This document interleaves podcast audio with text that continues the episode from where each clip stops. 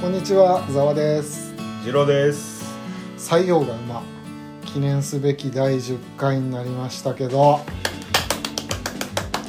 どうですか。いやーでも10回って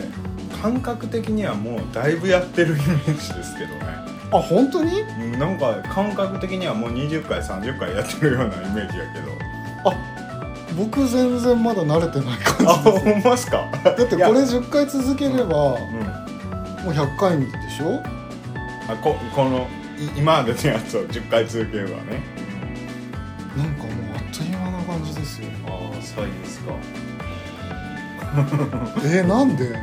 いやもうベテランの顔風を吹かせてる。いや全然全然そう慣れてるってわけじゃないけどなんか結構な回数やってるあ多分あれだあのボツになった回がいっぱいあるからや つっても3回ぐらいじゃない？あまあそうかな、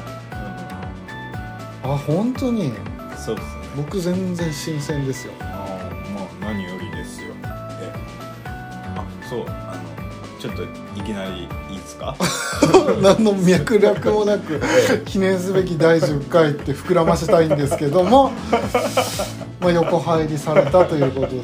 えなんかなんか別に喋ることあります10回だからあ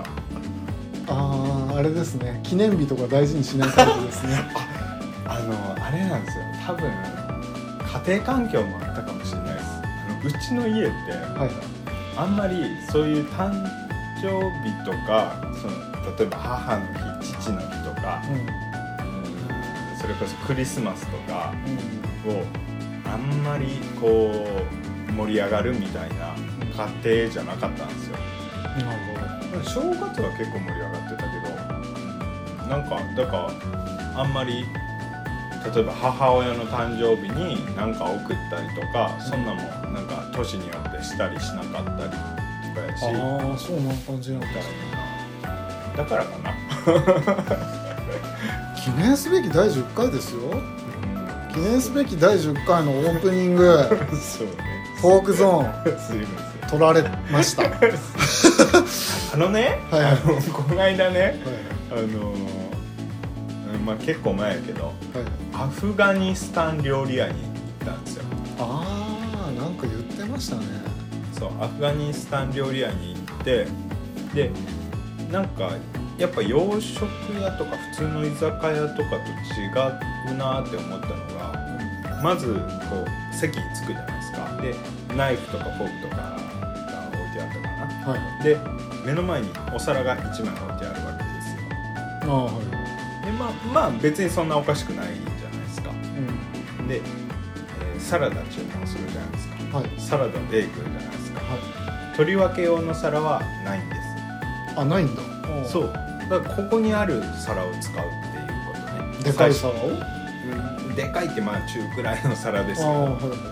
いで他の料理も基本そうなんですよまあ言えばもちろん出ますけどねこれじゃであまあそういう店なんやって思ってたんですよでついこの間モロッコ料理屋に行ったんですよ多国籍なものを食べてます ね そう常日頃旅行できないからああなるほどねモロッコ料理屋に行ったらそこもナイフとかフォークとか横に置いてあってその中くらいの皿が目の前に置いてあるんですよなるほどでサラダ頼んでも取り皿は一緒にはついてこないんですようんなるであれ待てよほどねなんか共通するその2つの料理屋に共通することなんかあるかなと思ったらうん砂漠あイスラム圏なんですよあそうなんかイスラム圏ってやっぱりそう砂漠気候だからこのお水が大切じゃないですかはいなんかさ食器使う食器が増えれば増えるほど水もその分洗うのに量いるじゃないですか、なんか僕昔テレビで見たのがなんか砂で洗っててあーなんか聞いたことあるすごいあった熱い砂はいはいはいではいもう食器とか全部で殺菌されて綺麗になるみたいなのやってましたねで聞いて聞いてはいそれではいなんでしょうあのあのあイスラム圏だからだわって思ったんですよあそしたらあの横っちょから店員さんが「あすいませんお皿買えますね」ってお皿を出してくれたんですよあ深読みしすぎてそうそうそうそういうこと恥ずかしい男ですよそしてそういうこと第10回だっていうのに本当に何でもない話しますねびっくりしましたよいやちょっとねちょっとねあのーショックショックっつうかあのーやっちまったなっていうなんか似たような話ではいインド料理屋に行ってはいカレー注文したらはいスプーンが出てこなくてあ本場だから手で組んだなと思っなるほて手で食ってたらはい途中から店員さんがスプーン出すの忘れてましたっていう話は聞いたことありますあそれざわさんの体験談じゃなくてあ違います違います聞いた話で 手で本場なんだと思って手で食べてたらあーなるほど途中から店員さんにスプーンを渡されたあれってごめんなさいあのフィンガースティックってあるじゃないですかなんかああー指洗うやつですねあのあれは関係ないあれは関係ないと思いますあ関係ない、あそうですかはいヨーロッパの方だと思いまはいすいすはいはいところで二郎さんがませんはい双子なんですよねそうですそうです僕多分周りに双子の人いなかったんですよそれも結構珍しくないですか珍しいねうん僕双子ですけど僕の周りにちょこちょこ双子いましたよあの一卵性もいたし二卵性もいあました二卵性はいたあ一卵性はいなかったけあはいはどでいはい でいや双子ですよなかなか珍しいなと思っていやまあまあまあまあそうですね、まあ、いろんな迫害も出てきましたよ例えば小学校とか同じクラスになったりするんですよねうんなんかもうほんまはあかんのかななんか一緒のクラスにしたらだそうなんだなんかそんなん聞いたことありますでも12年生小学1年生は同じクラスでしたねでただもう中学年からあの別々のクラスになりましたけどま周りの友達の反応とかどんなのなんですかあちっちゃい頃からもっと小さい頃から周りも知ってますからね間違えられたりしないんですかいやそんなんしょっちゅうですよ ああそうなんです、ね、あでも仲いい友達なんかはうん見分けつくからクラスメートは大丈夫やったかなどちらかといえば先生に間違えられることはちょこちょこありましたね双子で良かったなーっていうことってありますかあんまりないですねまあ強いて言うならネタになるぐらいですかねネタになる 話のネタになるあーかなぐらいじゃないですかね別に得したこととかそんなないかな一卵性なんですよねそうですねまあただこれもね人によると思うんですよ僕の場合仲悪かったからああはいはいはうんなんかい嫌でしたねなんか生理的に受け付けないというかい自分が二人いるみたいな感じなんですかうーんまあ多分向こうもそう思ってたと思いますけど僕個人としてはあの全く違う人間やと思ってるからうんだから例えばあの僕が手挙げるじゃないですか横見たら片割れも手挙げてたらムカつくんですよ、真似すんなって、うん、そうっていう、うん、そういう感じかな誕生日も同じってことですもんね祝われる日がそうそうですね何かと比べられたりするもんなんですかテストの点数と かもちろんですよもちろんですよちょっと僕も嫌 ですね嫌ですよまあ俺がもし第三者やったらそら面白い最高のおもちゃじゃないですか双子の友達 なんかはいそうですあ そらいじり倒しますよーあの食べ物の好みとかって似てますあこれが不思議なことにちっちゃい頃僕はカスタードクリームが嫌いやったんですよはあ子供はみんな大好きですけどねうんななんか気持ち悪くて嫌いやったんですよであんこは、まあ別に大好きじゃないけど普通に食えたんですよ僕は大好きですあんこあんこねで片割れは逆にカスタードは全然好きで食べるんだけどあんこが嫌いやったんですよなるなほんかそそんなんはありましたねでもあれだよね食べ物に対するアレルギーとかってない多分まあアルコールアレルギーくらいじゃないですかあーでもそれも多分同じなんだよねあそうそうだからさっきのそのカスタードとあんこの話もおそらく元は一緒なんやけど2人とも何かのきっかけがあって俺はカスタードが嫌いで向こうはあんこが嫌いになっただけで別に元から全然違ったとかそういうことではないと思うんですけどね多う分ーなんか DNA 一緒って言いますしねんそうだよね DNA 一緒だよねでも良くないですかメリットこの先多いですよね双子だとあるああうでんもどちらか一方が内臓とか傷ついた場合さああ移植とかすごい適合しやすい感じしままあす、そそうじゃないですかねそしたらなんて言うんですかねこんな言い方したら失礼ですけどスペアがあるみたいにお互い思っあてまあまあるまあわけですまあよまあまあ確かに最悪血液型も同じってことですもんねそうですねあの生まれた時にはい僕血液型は測られてなくてずっと分かんなかったんですけどはたまにいるじゃないですか血あー液そうで型すね測ってない子で周りにずっと A, A 型やって言われたんですよいあ本当に そう あの結構その当時は結構宿題もきっちりあるし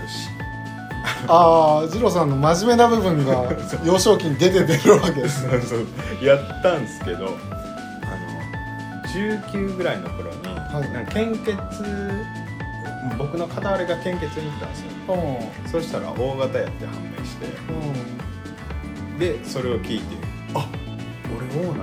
やと思ってもう自動的に俺もそうだよからねそうだよ ね O なんやと思ってうんでそっからちょっとあのふたまあ双子とか別に関係ないんですけどあの適当になり始めまし たね双子関係ないけど結局まあ血液型で性格を決めるのはナンセンスだと思うんですけどまあそうですねままあ大まかにはわかると思いますけどね O 型ってどういう感じですか O 型ってまあおおらかとか言いますかそうねそうそうそうまあ悪く言えば適当というかあーであと社交性があるとかあー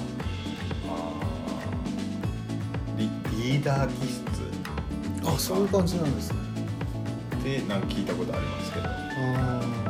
まあその中でも まあ適当っていう部分では俺は合ってますねー適当ですもんねゾウさん AB です 僕 AB ですああ AB, AB っぽいですねどの辺が AB っぽいんですかねたまにあのえ今っていう時にイライラしてたあれさっきさっきまでニコニコしてたやんみたいなああそうですか面倒くさいやつですねまあそんな感じですか今はでも仲いいんじゃないですか仲特別よくはないですけど、まあ、普通です普通昔が悪すぎた今は普通あのー、女性の好みとかも似てます聞くよねそれいやでもなんかちょっとよく興や味深いところじゃあのあれなんですようちは基本的にその兄弟間でそんな恋愛の話なんかしないわけですよんしないけど例えば芸能人で誰が好きとか似たような人好きになったりとかってないうーんだからそんな会話もしないですしどんな家庭環境ですかわかんないわ、ねうちはちょっと特殊なのかもしれないですねまあそんな話しないから知らないですよ あいつの好みなんかあそうなんだあー変な話その何でしたっけ双子のご兄弟と僕って仲良くなれると思うんですよああ分かんないですそれはあの多分ね年齢重ねていくと、はいそれぞれあの属していくそグループっていうかコミュニティが違ってくるからうん元は一緒なんだけどやっぱあのちょっとずついろんなものにそれぞれ影響され環て境によってねそうそうそうあの根っこは一緒やけどちょっとあの傾向が変わってったりうするんと思うんですよだからよく言われるのが共通の友達に言われるのがあの僕は比較的片割れよりも比較的社交的でヘラヘラしてるあーそうなとんだで片片割れの方はシュッとしてると片割れの方がモテるんですかねあ多分そうじゃないですかあのどちらかというとあのルックスだけで言うと俺の上位互換です あそうなんですか同じじゃないんですか全く一緒ではないと思いますねやっぱ食べてるもんがやっぱ違ったりしますし嫉妬とかしないんですかもう嫉妬しないかないやたまにありましたよまあ悔しいなとかはありましたけど最近はもうあんまりしないでも同じスペックではその比べられるのはやっぱすごい嫌じゃないですかい嫌ですよそ ら嫌ですよ嫌ですよ嫌ですよねでただもうあのーある程度やっぱ社会経験とか積むとそれぞれし社会人になってからの環境が全然違ったりするからだから、あのーあんまりそういうふうに比べられることも少なくなってきたかな戸籍上はどっちです弟でしたっけあ一応弟ですねうん一応ね双子ってあのお腹の中でこうぐるってこう、えー位置が変わったりするらしいですよねでそれで昔は確かね先に生まれた方がお兄ちゃんやったんですようんで後から生まれた方が弟やったんですけど、んでも腹の中でぐるっと入れ替わったりするからもう俺が生まれた時はもうあのその逆になってて先に生まれた方が弟だから下にいるからってことだよねそうそうそうそうそうそうで後から生まれた方が兄貴っていうなるほどねそういうあれですねだからその本式で言えば僕は弟なるほどねそんなんですよなんかすごい変な動物を見るような目でいやいやいやい見てやます興けど味深いなそのよく聞くオカルトめいたことってありますないっす虫の知らせみたいな、全くない それはお俺俺と片割れに関してはないっすね気づいてないだけ維じゃな心い伝心とかないっすねでも同じ痛風持ちであそうですねそうそうそう自分が膝痛くなったら向こうも膝痛くなったりとかもないですかね多分ないんじゃないかなその痛風も2人ともなってますけどただ発症する時期がちょっとずれたりとかしますね時空の歪みだな違う食べてるもんが違うから はてすごいなあ双子ねなんか面白いエピソードがないんですか双子に関する面白いいやあんま喋りたくないんですけどねあそういうもんなんですかあんま喋りたくないんですあの姉は片割れの彼女やったのか女友達やったのか忘れましたけど、その子に間違われたことはありましたね嫌ですねお俺はいいんですよ俺は別にその子のこと知らないかあらでも片割れたちは嫌でしょうねそら違う違う違う違ういや その相性でなんか呼ばれるじゃないですかはでも僕は片割れじゃないからあのきょとんとしてるわけですようんで初対面の人やしうん誰かわかんないわけですよでしばらくこう時空が止まるんですようん時間が止まるんですよいはいはいで10秒くらいして「いやいや何冗談言うてんの?」って向こうは言うてくるわけですよ俺に。ああなるほど思い込んじゃってるあそうそうそうそういやもしかしてあっちと間違えてないみたいなこと言うと「えええええってまあでもそうなるわなそうそんな感じですかねちょっと今度ゲストとして来てもらいますか絶対嫌絶対嫌絶対嫌うそんなやーん嫌ですねだっていや別にいいんですよ2人で喋ってる分にはいいんですけど絶対ざわさん笑うじゃないですかまあまあボケますよね、絶対嫌まあ、いじり倒しますけどもああそうだあのその違いで思い出したあの向こうの方がしっかりしてます俺より やっぱり次男なんでしょうねあーでもどうなんですかそのその双子のお兄さんとは別にお兄さんいるじゃないですかうん一番上に一番上にお兄さんいるじゃないですかあのやっぱ全然双子のお兄さんとはいはい一番上のお兄さんははいなんか感覚的に違いとかあるんですかあだから俺は別にあれなんですよその片割れのことをお兄さんとは思ってないんですよあんまりあまあ対等というかそうそうあんま、まあの兄っていう意識がなくうん、てでも長男に関してはあの兄っていう意識がまあ、若干甘えてみたりとかまあ甘える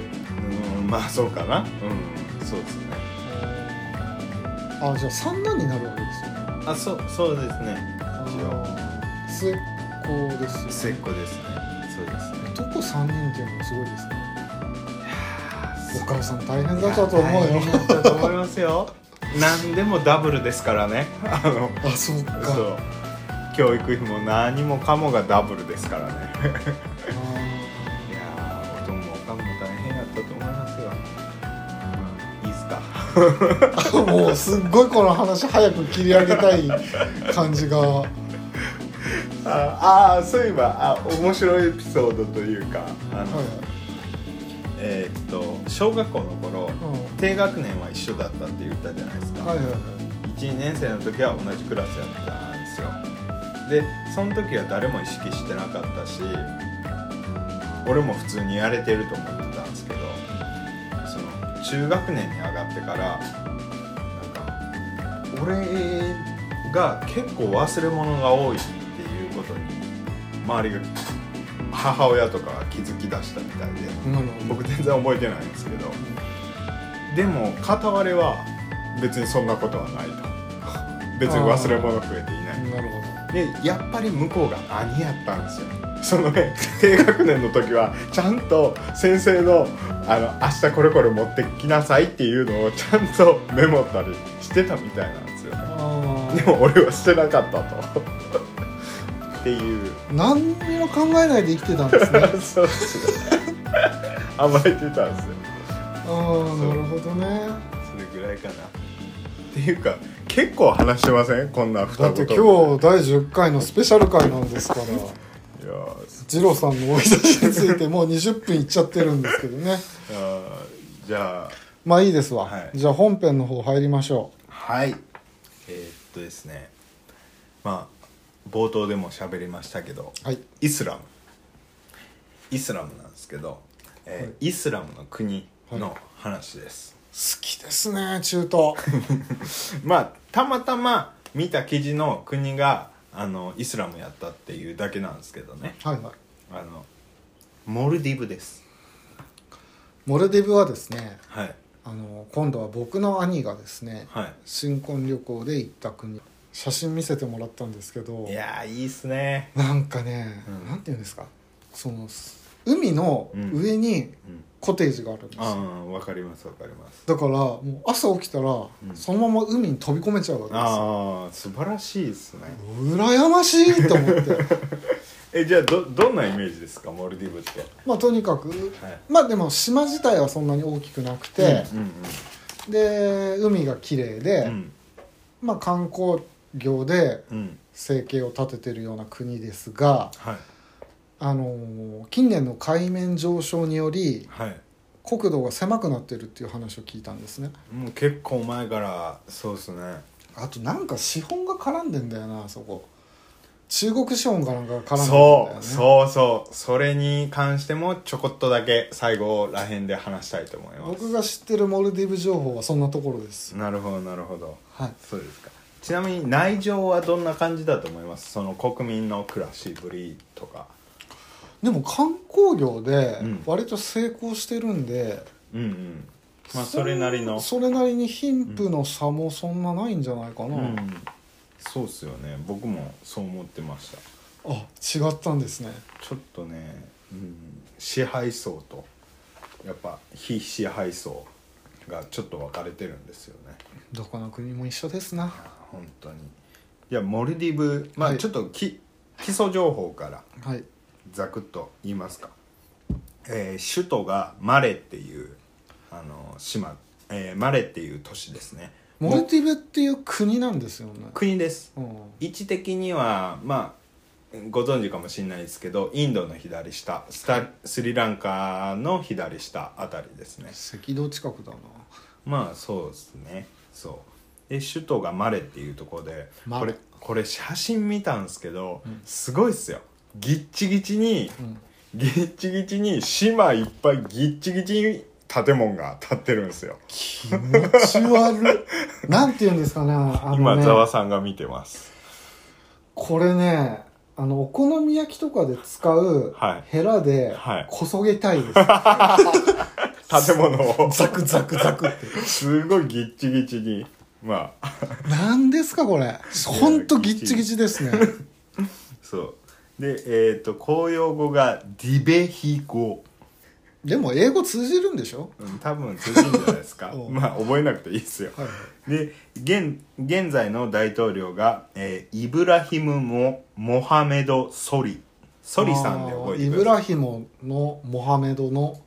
なんかありがちなそうですねソソリソリさんでいいですソリさん大統領ですそうねですね、はいソリで、えー面積が、えー300平方キロメートル300キロ平方メートル、うんまあ超小さいですよ日本なんか確か38万だったかなだから島だけ合計すると300平方キロメートルこれって大統領ってことははい選挙してる民主主義の国ってことですよね、まあそういうことになってはいますけどねあー、なかなかその辺が難しくてあちなみにそのさっき言った300平方キロメートルは東京都の広さで言うと、うん東京都23区のうん約半分くらいの大きさです、 国がそう小さいな小さいですで人口が53.4万人人口密度高いのかこれはとりあえずぎゅうぎゅうってことですよぎゅうぎゅうモルジブぎゅうぎゅうはい、で、えー内訳がモルディブ人が37.3万人まあ大体37万半分以上はそうだねそううんであとの16万人が外国人ですそれ観光で来てる人あじゃないですってことじゃないです定住してるってことそうそうそうそうそうそうあーなるほどで、えーまあ、民族はモルディブ人で、えーこ国の宗教はイスラム教のスンナ派うーん、まあなるほどスンナ派とシーア派がどう違うのかよく覚えてないですけどまあイスラム教ですイスラム教ですねはい、ですねでえーっとですね歴史をねちょっとざくっと話そうかなと、はいモルディブのはいでえーっと一応これ参照してるのが外務省のホームページえ来ました紀元1世紀頃、えーにだから0年イエス様が西暦1歳の頃ですねそうその頃にスリランカとかインドの南の方から、えー移住してきた人たちの祖先が今のモルディブの人たちだって言われてます、これ船で渡ったってことですかねまあそうでしょうねあーで当時はあのーインドも仏教が流行ってましたから当時はね、今はヒンズーですけどインドがバズってインドで仏教がバズってたそうんでですすそうねですそうですそうですでだからその当時は仏教の影響下にあったわけですよはい何無視したと思っ た今流したーと思ってまあそれから長い年月が過ぎまして、えー、1153年 西暦1100ああもうずずいぶん昔だだからえーっと鎌倉幕府開かれるちょい前ぐらいです日本でいうとなるほどねその頃に、えーアラブ人がイスラム教を伝えてきますとああなるほどこんな宗教ありますよそうそうそう、まあど布教活動してたってことだね、うんまあ無理やりなのかどうなのかは分かりませんけど、ええまあ、イスラム教入ってきてそっからイスラム教国家になりました、うんはい、なるほどでえーっとですね、えー16世紀、えー1558年からポルトガルの支配下に置かれますまあ植民地みたいなもんですよはね、いはいはいはいでその後なんやかんやで17世紀に入るとオランダの支配下に入りますなんやかんやあったんですねポルトガルからオランダああでその次1887年19世紀末ですね19世紀末になるとイギリスの保護領になりますまあ保護領って言ってますけどまあまあ植民地みたいなもんなのかなとは思いますけどね完全にそうだと思いますよポルトガルオランダイギリスとうーんしあの変わってくるとうんで1965年にやっと、えー主権国家として独立しましたとで国連にも加盟しましたとああよかったねそそれがいいことなのか悪いことなのかわからないけどうまあいいいいんじゃないですかうんで、えー初代大統領が、えーイブラヒム・ナシール氏まあナシールさんほうほうほうほナシールさんうえっ、とい現が現大統領なんつったっけ現大統領が、えーソリさん、ソリさんかナシールさんがまあ、初代のナシールさんはそんな覚えなくても大丈夫でそすうですね はいでえーっとスルタンって知ってます知らないです聞いたことないスルタンって要はその、えーイスラム教の国のうん君主に当たる人なんですよ、君主ってどういう意味一番偉い人まあそうですそうですそうですキリスト教で言ったらローマ法王みたいな人とはちょっと違うんですけどその下ですかねだからえーっとそれぞれイスラム教の国っていっぱいあるわけじゃないですかでその中の宗教的トップをがスルタンなんですようーんスルタンって言うんだそうそうそううそうーんでこのスルタンがあのかわいい名前だー、かわいいね なんかタンだからさ そうそうだね語尾がでそのまあおそらくそれまではスルタンの役職の人がいろんなことを決めてたんでしょうね。うんで、えー、ただ1968年にこのスルタン制を廃止します。で共和制に移行します。共和制まあ言っちゃえば、まあ、ちょっと民主的な感じになりましたと少し。うーんそれによってうんうんうんで、えーえそれってイスラム教全体があじゃないですモルディブ。あモルディブのなモルディブ中だけでし中のょあ話ですくあくまでねそうですそうですで、えー1978年に、えー大統領変わりまして、うんえーイスラム学者のマウムーン・アブドゥル・ガユームさんになりますガユームさんですこれテストに出なければ絶対に覚えません ね一番後ろだけですガユームさんガユームこの人キーパーソンですから今回のあこれ覚えなきゃダメなとこですかガリウムあのは最最初に言ったソリさん今の大統領のソリさん、はい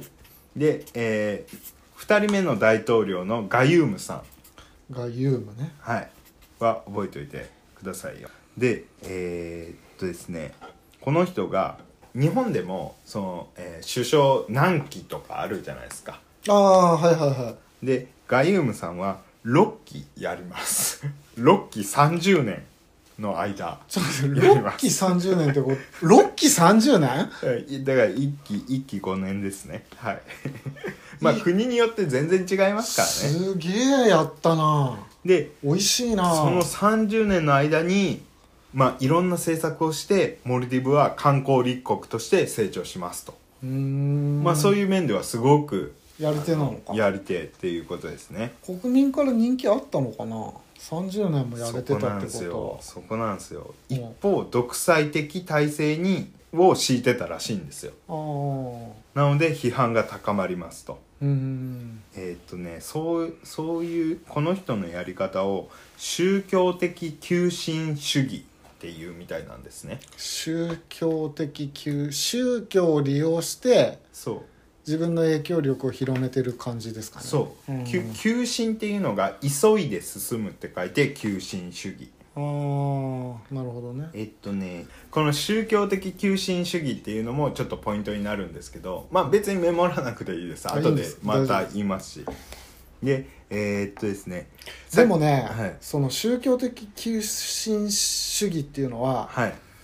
あの、まあ、例外はあるにせよはいどこの宗教でもやってますよこれまあそうっすねうんそうっすねその中の一人がガユームさんっていう人ガイオだンったさわんね、けですねうん、であの独裁政権に批判が高まってでえーっとね2004年以降に民主化改革がどんどん行われてってで2008年に新憲法ができましたとえ最近の話ですねそれもうそうっすねけ最近本お当ー新憲法ができたのまあえーすえーで批判が高まってでその2008年新憲法できるまでの間にイギリス連邦にも加盟してますと。イギリス連このイギリス連邦っていまいち僕ピンとこなかったんですけど邦何なんですか要はイギリスと旧イギリス領植民地として独立した53カ国くらいで構成されるグループうんひょっとしてオーストラリアとかも入ってますそうですそうですそうですでえーっとまあメリットがありましてこのイギリスで連あ邦ーはいはいあの国連よりも国際社会で発言する機会を得やすいらしいんですよえー、すごいですねそうそうそうそうであの国によってはイギリス系のグローバル企業との、あのーネットワークを使って経済成長を、あのーうんより進めていけるんじゃないかって期待してるような国もこうか加盟していくわけですよ。逆にね、うん国連はもうちょっと力を持たなきゃダメだと思います、まあそうっすよね。いや、ほんとそう思いますよ。 あと、あのー、アなんメていうんリですカとか言うこと聞きやしないからねああ安保国ん安全保障理事会のああーの国、えーうんどこですっけロシアアメリカ中国イギリスフランスか、う第二次大戦で勝った国ですよね ん、まあ勝ったっていうかねちょ中国もねそう勝ったかどうかっていうと微妙なんですけどね、当時はだって国民党だったんですよね共産党じゃなくそうだてまあままああのそ頃はずっとチャリンコばっか乗ってたんだから悠々 まあでえーまあイギリス連邦に加盟しましたとまあんなぜならえーっとイギリスの保護領だったんですよねうんそれまでずっと、はいはいで、えーさっきも言いましたけど2008年に民主的な新憲法制定されましてはい、はいで選挙でモハメド・ナシード氏が大統領になりますナシードさんナシードさんこのナシードさんがねあのどちらかといえば日本人としてはのマインドとしては応援したくなるような人ですねガユームさんが30 30年終わってそうそう次そうにナシードさんの時代が来るわけそだうそう1978年がガユームさんスタートああでその30年後の2008年にナシード政権がスタートはあなるほどちなみにこの段階でさっきも言いましたけどガユームさんのの力によって観光立国になってますとうん、 2008年の時点でうん、で、えーただ内情は結構、えー支配層非支配層などがありいろんな問題があったんですねでそこを改革していくとこのナシードさんが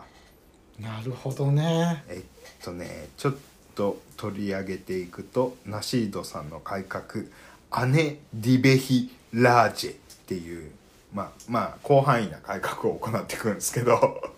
なそれは何日本でいうところのアベノミクスみたいなことでいいん ですかかな かなこれ結局何したんですか まあ、あ、ごめんなさい。何したかっていうと、はいえー大きく3つ取り上げてます。はい今回。まず1つが、全国的な交通システムの改善。ああ、まあ、だから、今でまでより船で行き来しやすくなったのかもしれないですね。モルジブ内容じゃなくて外か外からモルジブに入ってくる交通あ、いやいやいや、その、モルジブの国内だって島が点在してるわけだから、船で行き来するじゃそうないいですうことかはいはいはいはいはいそうそうそうだから、その国の中での交通システムを改善しましたと。うんとあと、えー住宅や、えー生活質の高い医療を低コストで提供するための政策導入いやあれはできんじゃないのうんもう日本人としてはすごくああすごいやんやりてえやん、うんやりてえいいじやゃんんって感じですよねうんであともう一つ、えー麻薬の取引と乱用の阻止まあ麻薬が結構あのーうん広まってたんですねなるほど今でも結構東南アジアの方でもね広まってるらしいですけどねで嫌ですね薬とかでこの3つただこれとこのあのまあ他にもいろいろあの政策はあったと思うんですけどうんただここれらの政策がイスラムの宗教的な保守派の人たちうんし宗教に、えーを大切にしてる人たちを刺激するような政策も合わせて進めてたんですね。なるほどなそうえーまず、えー近隣国からうんいただいた外国の偶像崇拝の彫像や、えー非イスラム的デザインのモニュメンモニュメントを受け入れるほだかうらちょっと宗教的にはねどうなのそれみたいな感じですよねこれでも逆効果じゃないかな観光業に力を入れてるんだとすれば、うんうんなんかどこにでもありそうなデザインのものを取り入れないあで、ーまあ、確かにそうですねなんかその国独自の方が、まあみんなも興味を引きやすいんじゃないかなと思うけど、まあいろいろ考えがあるんでしょうよ、うんでもう一つ、えー中東教育におけるイスラム教とディベヒ語、まあ、この国の公用語ですね、はいはいの非必修化の提案、えーリベヒ語そうそうそうそうそあうー公用語とイスラム教をあのマストじゃないよと習うのあー自由にしてくださいそっうてことそうねそうそうそうそうあでもう一つ、えーイスラエルの航空会社であるエルアル航空への着陸許可の付与いやイスラエルとちょっとあんま仲良くなかったのかもしれないーですねなるほどっていうかまあ確かに保守派の方たちがそうそうちそょうっと敏感になっちゃうのかねそうそうそうんまあ外野の外野から見るとまあ徐々にでよかったんじゃないのっていうあーこ感れじ一気にやり始めちゃったからねそうそうそうそううんって感じではあるんですけどねそんでそのまあ保守派の人たちをはじめこうデモが起こり始めるんですようんでそれで、えー警察の反乱にまで発展したとだから警察もいかがなもんですかここれらの法律はみたいな感じだったのかもしれないですねなるほどなで、えーまあいろいろこう あの混乱が起きまして、うんそんでこのナシードさんあの退陣を選択しますとああ退いちゃうのそうそうそうでもねこのナシードさんね退陣はしたんですけどえーっとですねその後復活するんですよえっとですねでも時代的にはナシードさんの次がソリさんになるんじゃないのいや、えーもう間に一人誰か入るもう一人はは入るんですけどうんまああのナシードさん後で返り咲きますあそうなんですか そうで、えー2008年から、えー次2013年さっきあの1期5年くらいって言ったと思うんですそうけですどねで,、2008年から5年後の2013年にんアブドゥラ・ヤミーン氏が大統領に当選しますヤミーン氏ヤミーンこのやヤミーンさんもポイント、だからガユームさんとナシードさんとヤミーンさんまああとまあ現大統領のソリさんがまあポイントですかね、まあ大統領としてはヤミーンさんが4人目ですね、えーそうですねはい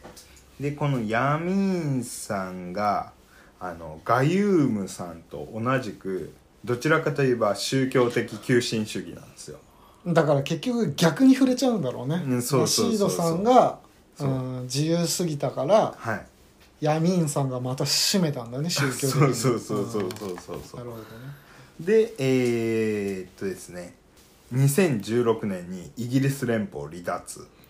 え え離脱しましたとあれららららメリットしかないと思うんだけどそうそうそうそうまあその宗教的急進主義の人たちからすると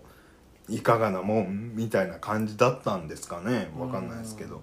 でその後、えー2018年に今の大統領のソリさんが大統領に当選して、えーでその2年後の去年2020年にイギリス連邦に復帰してますなのでソリさんはどちらかというとまああのガユームさんとかヤミーンさんよりもナシードさんに近い感じ結構外交もしっかりしてこうよそうそうそうそうそうそう、うんなるほどそうでまあこのガユームさんとヤミーンさんの政権下で、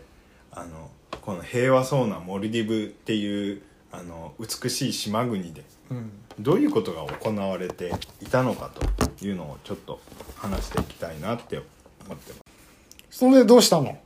でガユームさんとヤミーンさんですけど、えーまずガユームさんはいの政権下で行われてた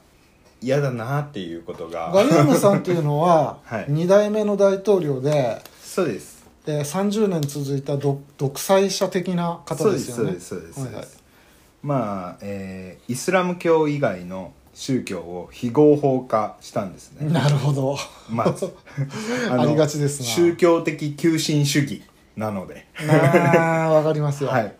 で、えーイスラム教を拒否する国民への迫害を、うん、まあ、あの正当化したんですねあーなるほどもうねイスラム教やってないやつはもういじめちゃってもいいよって、まあ、いうことですね乱暴に言うと。んでえーっと2004年にアジア大津波があったらしいんですけど、まあ、ちょっと僕よく知らないんですけど2004年あったはっけ、い、にあったらしいんですよ大津波があった時に、えー原理主義者はい、はいまあそのイスラム教原理主義者はいの人たちが、えー自然災害という形で示される神の怒りを収めるという名目で、えーおいおい無嘘だろ無宗教や非イスラム的な習慣を改めるよう布教活動や提,、えー提唱活動を強化してきたとこれ何時代の人たちだよ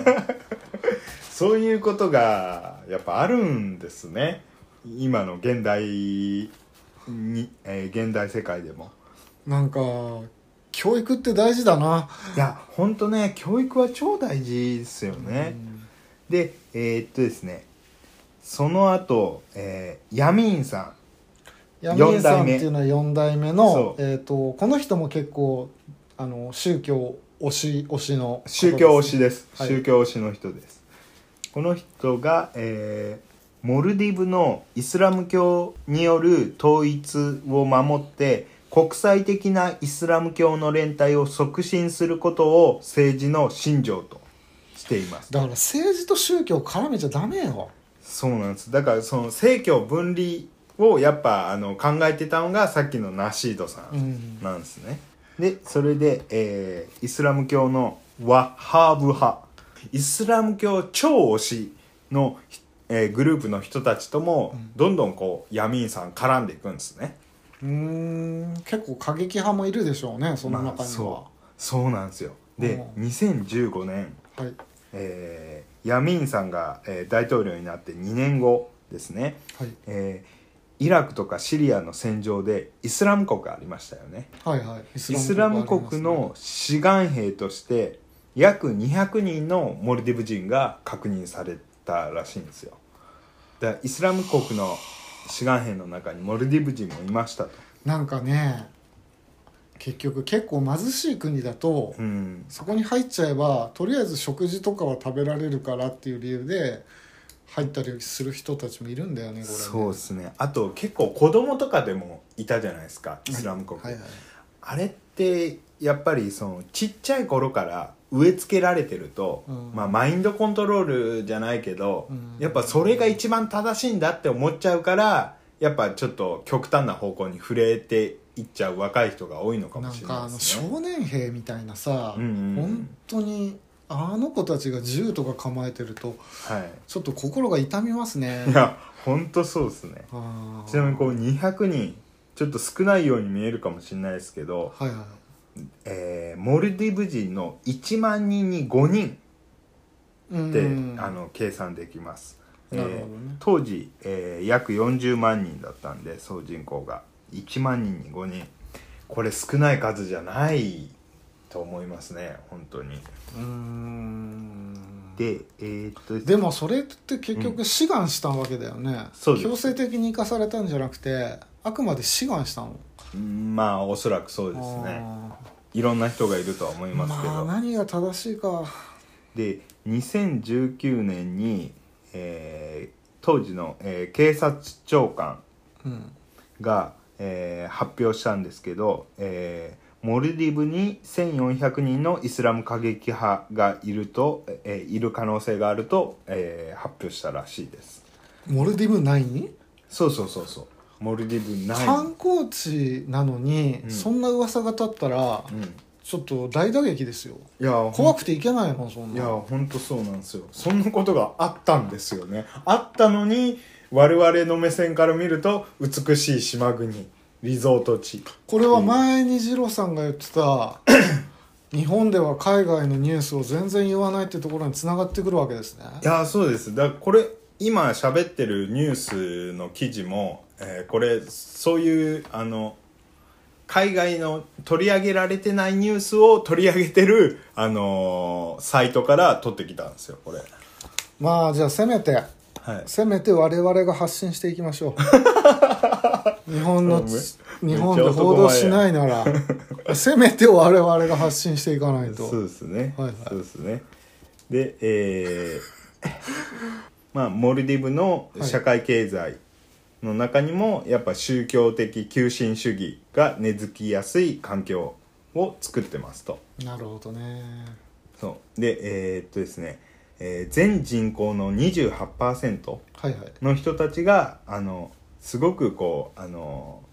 低い水準で生活されてるらしいんですねカツカツですかそうそうそう健康もそうだし教育もそうだし情報の統制もそうだしう、ーんまあ、観光業が、まあ、どういうふうに、えー潤ってったかっていうところなんですけど、まあ、ガユームさん2代目のガユームさんが30年に及ぶクオリティツーリズム戦略とかいうのをして、まあ、あのすごい、えー観光業で経済発展を、えー果たしていったんですけどもガユームさんがそうそうそうそう。えそう独裁政権である一方をあの観光立国までのし上げた人物でー、もあったんですねガユームさ。うんうんんうんで、えー1980年には4500万米ドルだった GDP うんうんで2019年には56億4000万米ドルにまで成長させたと。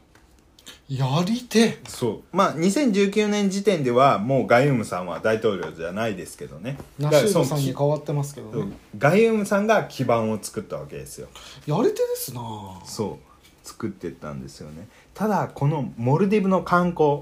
必ずしも、えーモルディブ文化を反映したものとは言えないらしいんですねうんなるほどガユームさん2代目のガユームさんは、えーモルディブの文化と伝統を守るため、えー観光客や彼らの活動を地域社会から切り離すための綿密な分離観光戦略を実施した、まあ、要は、えー文化とか伝統を守るっていう名目で、うん観光業と一般市民の人たちを切り離したわけ。なんですようーんなるほどね、うんだからその観光業を、えー運営してる人たちは潤ってるけど、うんいそれ以外の人たちはあのまあ貧しいまあだから暮しのま要んまするに手のいい利権を取ったわけだそうそうそうそうそうそう、そうなんですであのそのせいで2008年には外国人労働者の数が総人口の 25%, 25を占めていたなといるうほことどですねうんいやその地元の人じゃなくて外国人労働者がいっぱい入ってきましたとなるほどなそりゃそうだわそうなんですでこの夢のような島々にいる観光客とリゾート地の裏や観光から遠く離れた島々で劣悪な環境に置かれている地元の人々との、えー地理的社会的な分離をどんどん促進していったとすごいコントラストですなそうなんですよで島の所有権は政府にあるらしいんですね、うーんで、えーこれによって、えーまああのー政府が認めた地元企業、うんまあ、もしくは外国企業、まあ、もしくは地元企業と外国企業の合併会社うんにリースされているとなるほどだから観光利益の大部分がそういう企業や政府に直接還元されて地域社会の利益はほとんどないといううーんことになってます。よくないですなうんだからガユームさんのガユーム政権の特徴大きな特徴として、えでもここの時さーうん、イギリス黙ってたのかねイギリスねイギリス保護保護料かなんかだったでしょこの時期って、うんうんうんうんまあ保護料はもう独立してるからあそっかそっかそうもう、どま、もっと前の話か保た護だ料ただイギリス連邦には加わってますなんかその辺がさ、うん外側からあんま口挟めないのかねうーんそうですねで、えーガユーム政権の大きな特徴として、えー大統領が観光業を支配する、えー経済エリートと密接な関係を持っていたまあだからその、えー経済回してる人たちと大統領がズブズブだったってことですねまあ体制側にいたら美味しくてしょうがないですけどねそうそうなんですよだからなかなかそそこも改善されなかったんですよね、うんでこの観光産業は4代目の闇院さ出た闇ん闇院宣言下、えーではもうこっからもう腐敗腐敗してるところがもういっぱい出てくるんですけどその横領とかそういうのがいっぱいあの明らかになってくるんですよ。うん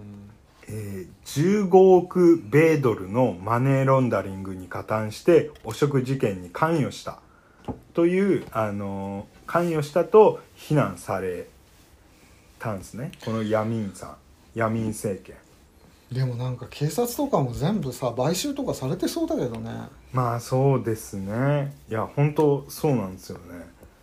はいでえーソリさん現代に戻りまして、はいえーソリさんはい現大統領のソリ政権下ではうん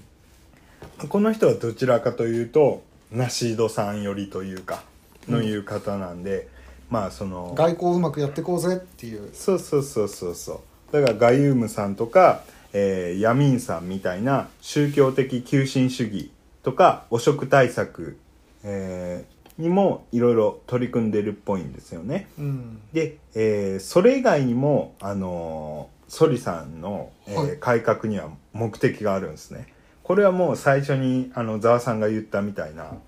えー気候変動に対する、あの改革ですよね。ああはいそここで中国とかが入ってくるんですうけどなんかねテレビで見たなこの辺の話あマジですかやってましたやってたで、えー今世紀末にはだから、えーえーえー21世紀末うんえーには海面が上昇して、えーモルディブ列島が消滅する可能性があるとうんで、えーまあ、消滅の可能性があるから、まあえー世界全体にも関連したことだからあの、まあ、いろんな国にこう協力を要請していくというか、うんだって先進国が温暖化を促進してるわけだからさまあそうなんですよねだからもう極端な話世界の貧しい人たちを貧しくさせたのに先進国が先進国がそうさせたっていう側面もありますよね。なんかねそうで、えーまあ、観光業は、まあ、ずっと盛んなわけですけどもヨーロッパからの渡航者が、えーモルディブの入国者数の半数を、えー占めててうーんで、えーヨーロッパが、えーモルディブの環境保護や持続持続可能な経済発展プログラムに積極的な資金援助を行ってるらしいんですねう。なるほどで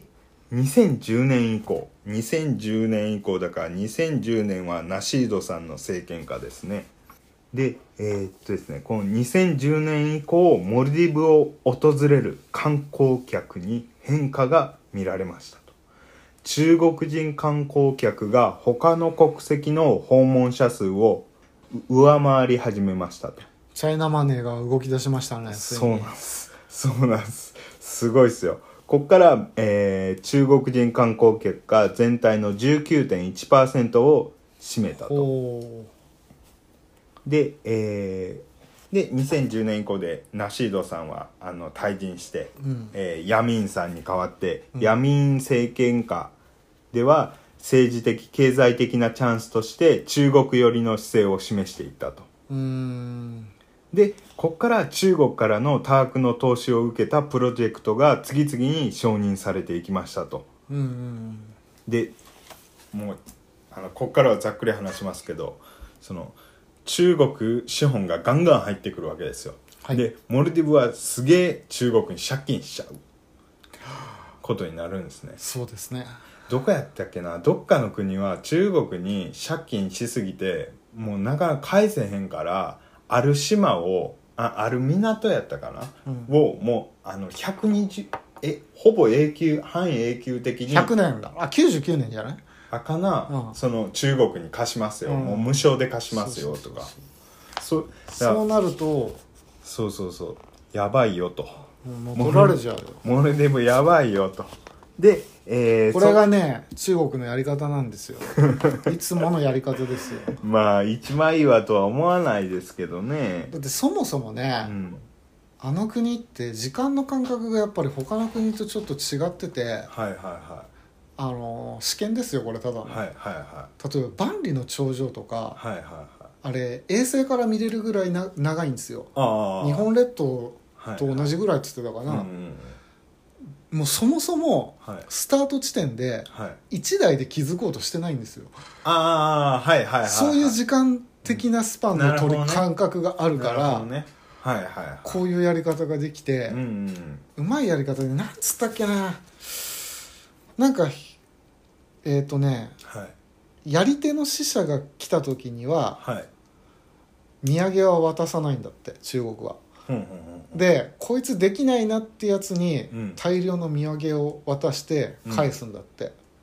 へーそうすると何が起こるかっていうとはいはその何の土産もももらえないでいはい帰国に帰ってきた死者ははいその国で冷遇されちゃうわけよはいはいはでも無能だと思ったやつにはいはい大量にお土産を渡すからうんあうまくやったなって言ってうんその国ではあのすごい手厚いどんどん出世していくわけなるほど胸無能なやつが出世させてはいはいその国の国力を弱らせていくっていうなるのほどが中国のやり方だったのねすごいねすごいだから頭いいだからものすごい長い期間で うん物事を考えられるのよ中国ってなるほどねいやすごいねなんかやっぱそのし思想というか根本の考え方がなんかやっぱ違うんでしょうねだからねすごいな中国そんな話もありましたって いうただの雑談雑談といいうかや脇ーの勉強に話なでりしたけどますまあそんであのーヤミーン政権ヤミーンさんの政権下ではあの中国がどんどん影響を及ぼしてきてでもともとモルディブってインドが近いじゃないですかうんインドとすごいあの仲良し仲良かったんですよね、だからあのインドってもうあのー今すごい IT でうんあのバンバン来てますそうあの経済があのう上上りですけども、えーそれがモルディブあの闇政権下でそういうふうにどんどんどんどん中国に依存していくようになったから、えー中国の影響力が、えーインドの影響力をあの上回ってしまったと、うんそれまではすごいインドとがっつり仲良くしてたのうにんでインドインドも負けてませんよと まあ負けてませんよっていうかインドもやっぱ中国怖いわけですよまあでも、うん、怖いだろうねであのインドもこうモルディブにこれ以上中国を入らせまいとおいいですね頑張るわけですよ頑張ってちょうだいよちなみにこのあの現在現在、はい現在時点であの中国はえーっとモルディブは中国に30約31億米ドルの借金抱えてるんですよ31億か米ドルかだから日本円でざっくり3100億ですねあーじゃあこの辺をうんそでうかでインドが、えーその中国からの融資を創殺するためにまあちょっと全額は無理なんですけど14億米ドルの援助を申し出たらしいんですねああなるほどさらに、えーインドは5億米ドルをかけて、うんえーその首都のマレうんと近隣の島々を結ぶ、えー大きな、えーは橋いっぱいの橋を、えー建設に取り掛かったらしいなるほでどす。それちょっと見せてもらっていいですか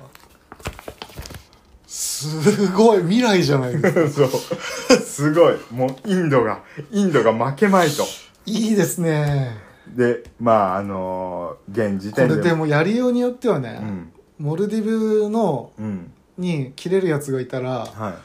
どっちからもうまく取れるよね中国からもインドからもそうですねうん 切れるやつが切れ出るてたやらつがいれば そうからまあ現時点で中国とインドの間の駆け引きはモルディブの政治や国力開発戦略に影響を与え続けていますとこのやっぱ中中国対インドの構図がちょっとモルディブを巡ってできちゃってるわけですそうなんですよちなみにえーっと GDP なんですけど、はいはい中国の GDP あのまあすあのもう少ししたらアメリカを抜くって言われてますけども、中国の今の GDP14 兆ドルなんですねドルかすごいねちなみに、えー2位です中国今はいはいで1位のアメリカは21兆あーままだまだ離れてるうんまあなで、えー、3位3位はちちなみにですけどあんま関係ないですけど日本は3位です、うんえー5兆ドルちょっと前まで2位だったのにさそうそうあっちゅう間にもうトリプルスコアっすよ中国に でインドなんですけど問題のインド、インドは、えーまあそんなに高くないんですけど6位、うん6位で3兆ドルうんいやでもこれだいぶ伸びてきてますそうよだねすごいっていうかインドははい人材がすごいからさうん各国に、まあただねインドのまあ中国もそうだけどインドで問題なのはあのカースト制うんまあカースト制もそうなんですけどその3兆ドルうんただ人口は、えー何億でしたっけ13億ぐらいでしたっけ確もうかすぐ中国抜くんですよそうですよねはいそんだけいて3兆ドルってことですよっうんてことは貧富の差が結構でかいと思うんですよね、だからカースト制やめたけどう、んもう根強いのよやっぱりそうですねだからその IT 以外の分野でそうそうそうそうそうだあの貧しい人でも IT 分野ならあのカースト制とは関係ない仕事だから、うん IT って貧しい人でもうあの頑張ればあの頑張ればって言うけど貧しい人はあの教育が受けられないんあでそうですねそもそもうですねだからその貧しい人の中でも恵まれた人たちは、うんまだ恵まれてる人たちは登っていけるけどなかなかねそうですだからね日本の大学生とかもうすごい勉強できる環境にありながら、うんこの低たらくなんであのーちょっとねえ変わってあげてほし いよ本当ですねちなみにそのこ個人の1人当たりの GDP も調べたんですけど、はいやっぱソースはインインドあのインド148位ですね結構低いです何なんだろだからそのえーでも中国もそんな高くないんですよねやっぱあの一部なんですよやっぱ金持ちもまあ一部って言っても相当な人口いると思いますけど、うな二郎さんの GDP はどれぐらいなんです かねうんと何位なんですか聞く 聞く県外です県外です、県外でしたかうん中国が63位かあそうなんだそう結構低いですよねだから63なんて言うんだろうなえ1位ってどこなのやっぱアメリカなの1位はねあどこだったっけな北欧いやの方いやだっけアメリカじゃないんですうあのヨーロッパの方ですそうだよね確かだから効率がいいよねそっちの方そうっすね2020年の結果ですけど1位はルクセンブルグが何を何 何をしてる国なのか全然知らねえわ知らねえです知らねえですまあ人口ももしかしたらそんな多くないのかなであー2位はまああの物価が高いことで有名なスイススイスそうですそうですあれはねだって給料めっちゃ高いんだもんうんまあでもその分物価高いからくる暮らしが豊かかって言われると多分普通なのかもしスイれないですスけど、ね、いいとこだけど旅行に行きにくい国ですよねあー逆にねでアメリカはだから5位なんですねうんで日本は日本はもっと下がって23位とあまだでも思ってたより良かったわ、まあまあまあまあまあ中国もすごい躍進してますけどそのその分ひあのまだまだ貧しい人たちもいっぱいいますね本当にまあお金だけで換算うんするものでもないんですけどねうーんなるほどねまあなんでちょっとざっくりざっくり今日のモルディブの話まとめるとうん、あのえ2代目のガユームさんうん、で、えーがすごい観光に力入れてってうん独体えー独裁的な体制やけど、えー超こう国力を上げていきましたと、うんただその反面差別とかその、えーし宗教的急進主義で、えーやってたからまあいろいろ批判もあのありましたと、うんでその後、えーナシードさんっていう、えーどちらかといえばあの、えー民主的な改革派ですね改革派の人が大統領になりなっていろいろやったんやけどああのの保守派にそうそうそう反対されてそうですそうですしまいには捕まっちゃうとそうですそうですそうですで、えーその後、え4代目のヤミーンさんヤミーンさんも、えーガユームさんと、えー同じように宗教的急進主義で、えーそのタイミングでこう中国が入ってきてちょっと中国とズブズブになって借金が超増えたと。いやーミンは悪いやつですようんうん、まあ難しいですけどねで、えーその後ソリさん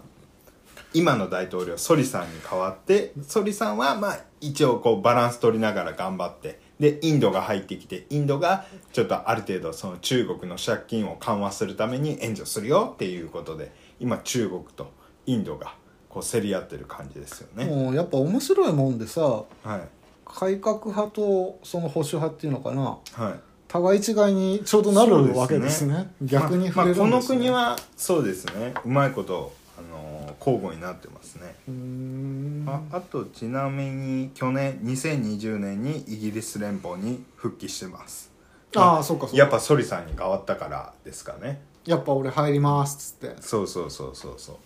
うーんなるほどですねうもどうですモルジブ行ってみうたいいやですモかルディブ超行きたかったんですよ本当超行きたくて、結構ね前々から興味あったんですけど、まあ、だからこそ今回の記事面白かったんですけど、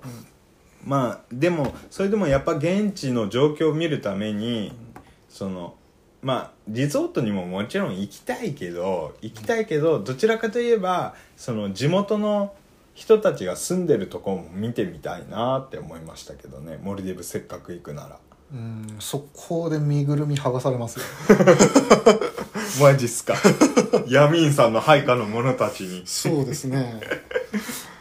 まあだからそのな特にやっぱこうイスラム教とかあとユダヤ教とかそういうなんだろうなルールがやっぱ結構厳しいうん宗教の国では、今でもやっぱりいろんな宗教的問題がいろいろ多発してますよね。いやーなかなかこんなことモルディブの地元の人たちに言うのはあれですけどいやー面白い本当面白い 外から見てる分にはねいやーそうなんですよね本当そ海外から見たら日本もでも相当変わった国だろうけどね、うまあそうっすね、 うん、そうっすねそもそも多分確かに天皇制っていうものが理解されないんだよねああでもイギリスもまあそうじゃないですか象徴じゃないですか女王はエリザベス女王ではも結構政治的な発言してない、あそうですっけうん、いやーでそそういえばインドのバックにはアメリカがいるじゃないですか、あそのなんていうんですかアメリカの企業でアメリカが寝た後はその地球の裏側のインドがうん稼働し始めるみたいな、あーだから多分あそこは多分仲いいんでしょうけどそうなるともう中国 VS アメリカになってきてもうなってるよいやもうもちろんなってるんですけどそそこのそあのモルディブ問題の中でも中国 VS アメリカになってきてぼ僕は断然 USA 推しでる んでいやなかなかだからその冷戦って、んあの直接戦争はしてないけど、ソ連とアメリカがその代理戦争なるものがいっぱい起きてたじゃないですかそうですね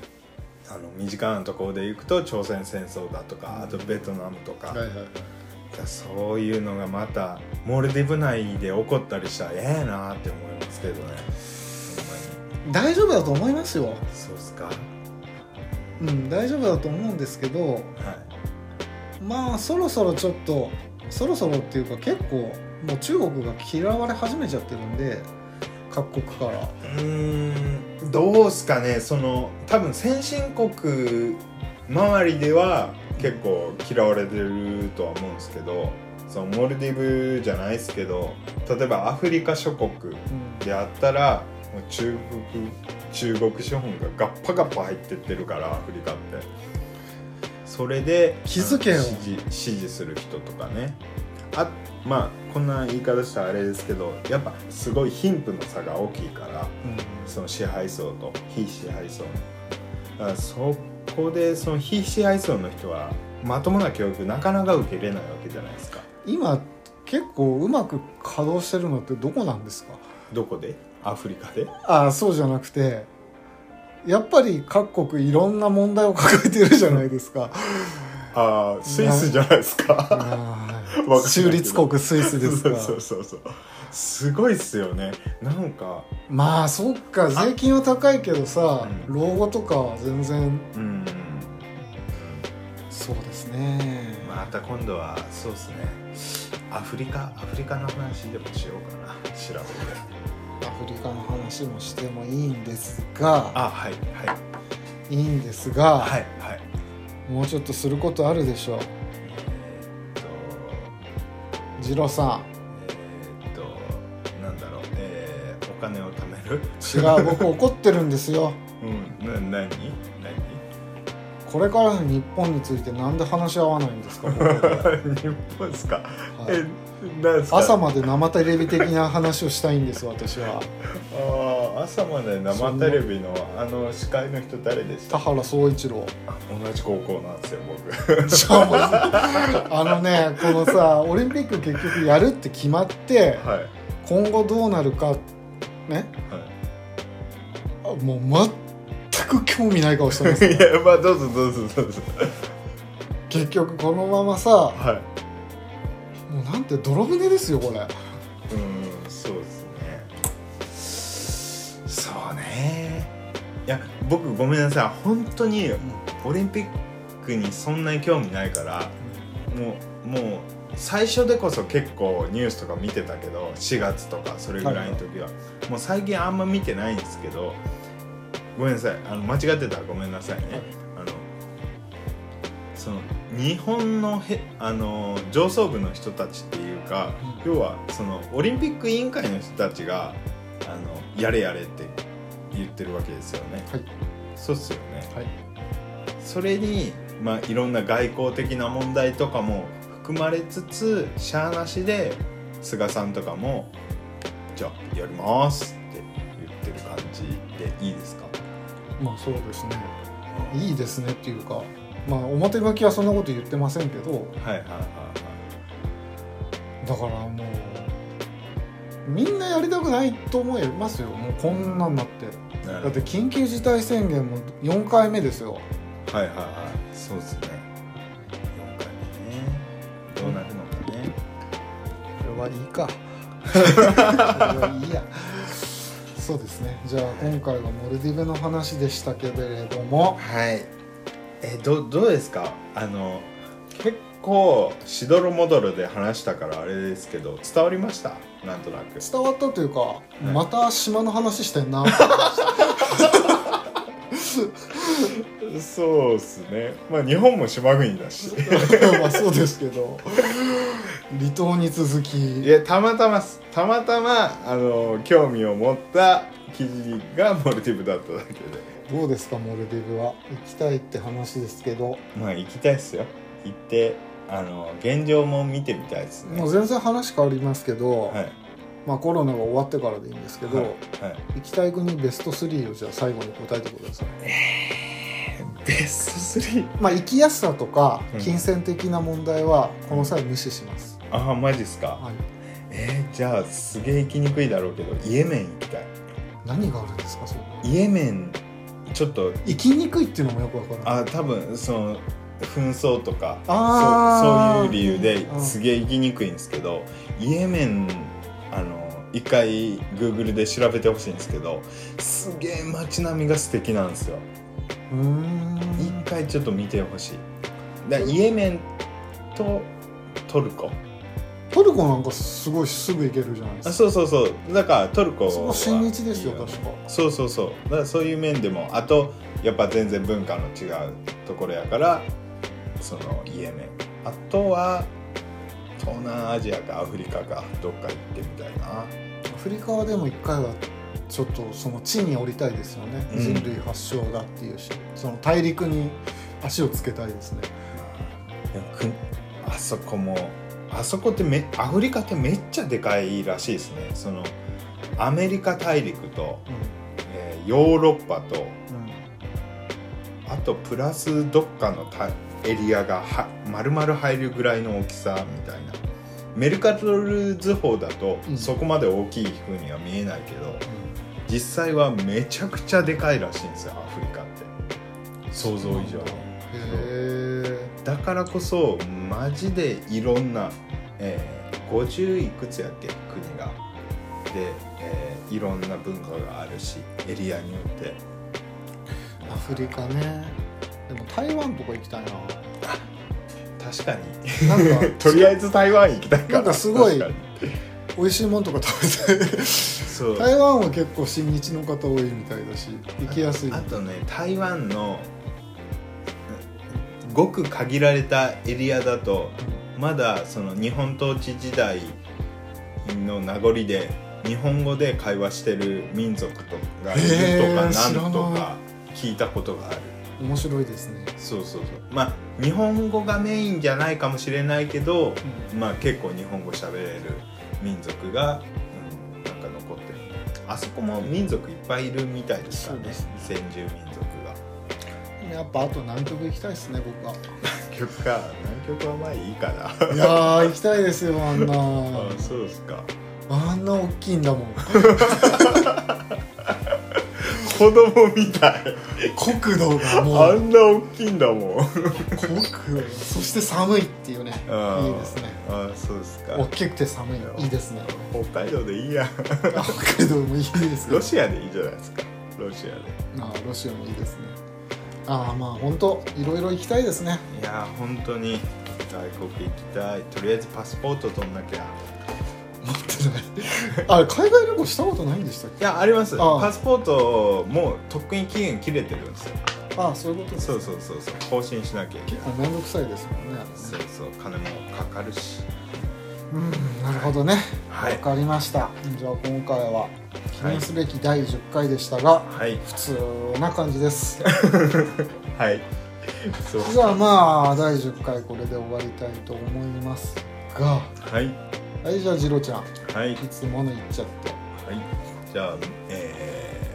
ーご意見ご要望等、えーいただけたらと思いますメールアドレスを、えー一応紹介しておきます、えー sogu.zj.gmail.com sog.zj.gmail.com までお願いしますお願いしますではではありがとうございましたはいありがとうございました